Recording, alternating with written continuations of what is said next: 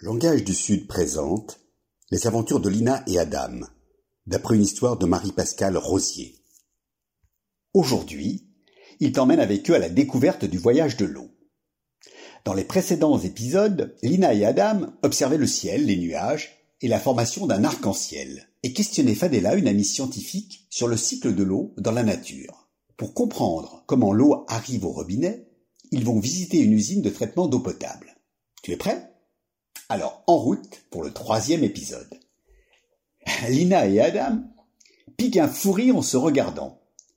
Pour entrer dans l'usine, ils se sont coiffés d'une charlotte sur les cheveux et ont enfilé des chaussons en papier sur leurs chaussures pour ne pas apporter de microbes de l'extérieur. Fadela explique. L'eau qui arrive dans ces énormes tuyaux est d'abord pompée dans une rivière, un lac ou un barrage. Ici on la traite, on lui enlève les impuretés les saletés pour que vous puissiez la boire. Adam est intrigué. Il essaye de faire tourner un énorme robinet. Un, gardien accourt. Hé toi Ne touche pas à ça Tu veux inonder l'usine? Ça peut être dangereux Adam est penaud. Il revient vers Lina, qui lui fait les gros yeux. Adam demande Mais ma maison n'est pas à côté de l'usine. Comment l'eau y arrive? Fadela lui répond Tu sais, une fois l'eau devenue potable, on l'envoie dans un château d'eau où elle est stockée. Avec des tourelles et un pont-levis, comme dans les dessins animés, intervient Adam les yeux brillants. Fadela emmène les deux cousins au pied d'un immense château d'eau. Oh, ça ne ressemble pas à un château fortifié avec des remparts, dit Adam, un peu déçu. C'est haut, dit Lina. Ouais, les châteaux d'eau sont des réservoirs d'eau. À l'intérieur, un escalier monte jusqu'en haut, où se trouve une salle avec des pompes. À chaque fois que vous ouvrez un robinet, l'eau descend dans les gros tuyaux souterrains qu'on appelle des canalisations, jusqu'aux maisons. Adam regarde sous ses pieds. Mais alors, euh, je marche sur les tuyaux? dit-il inquiet.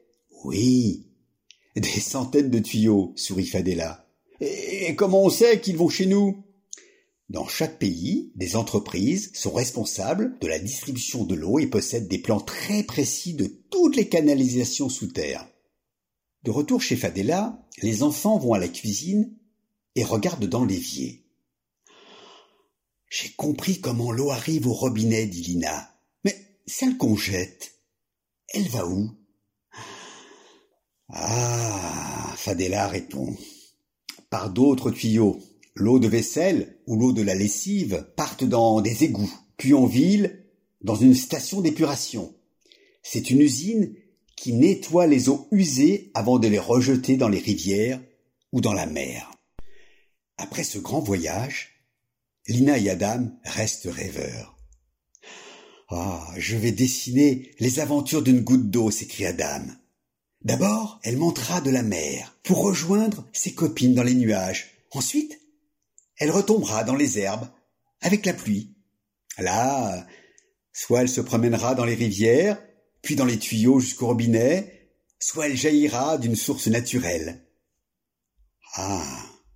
Cela peut faire une jolie bande dessinée, dit Fadela. Et voilà. Les aventures de Lina et Adam au fil de l'eau sont terminées. Retrouve tes héros préférés dans d'autres aventures éditées par Langage du Sud. À très bientôt.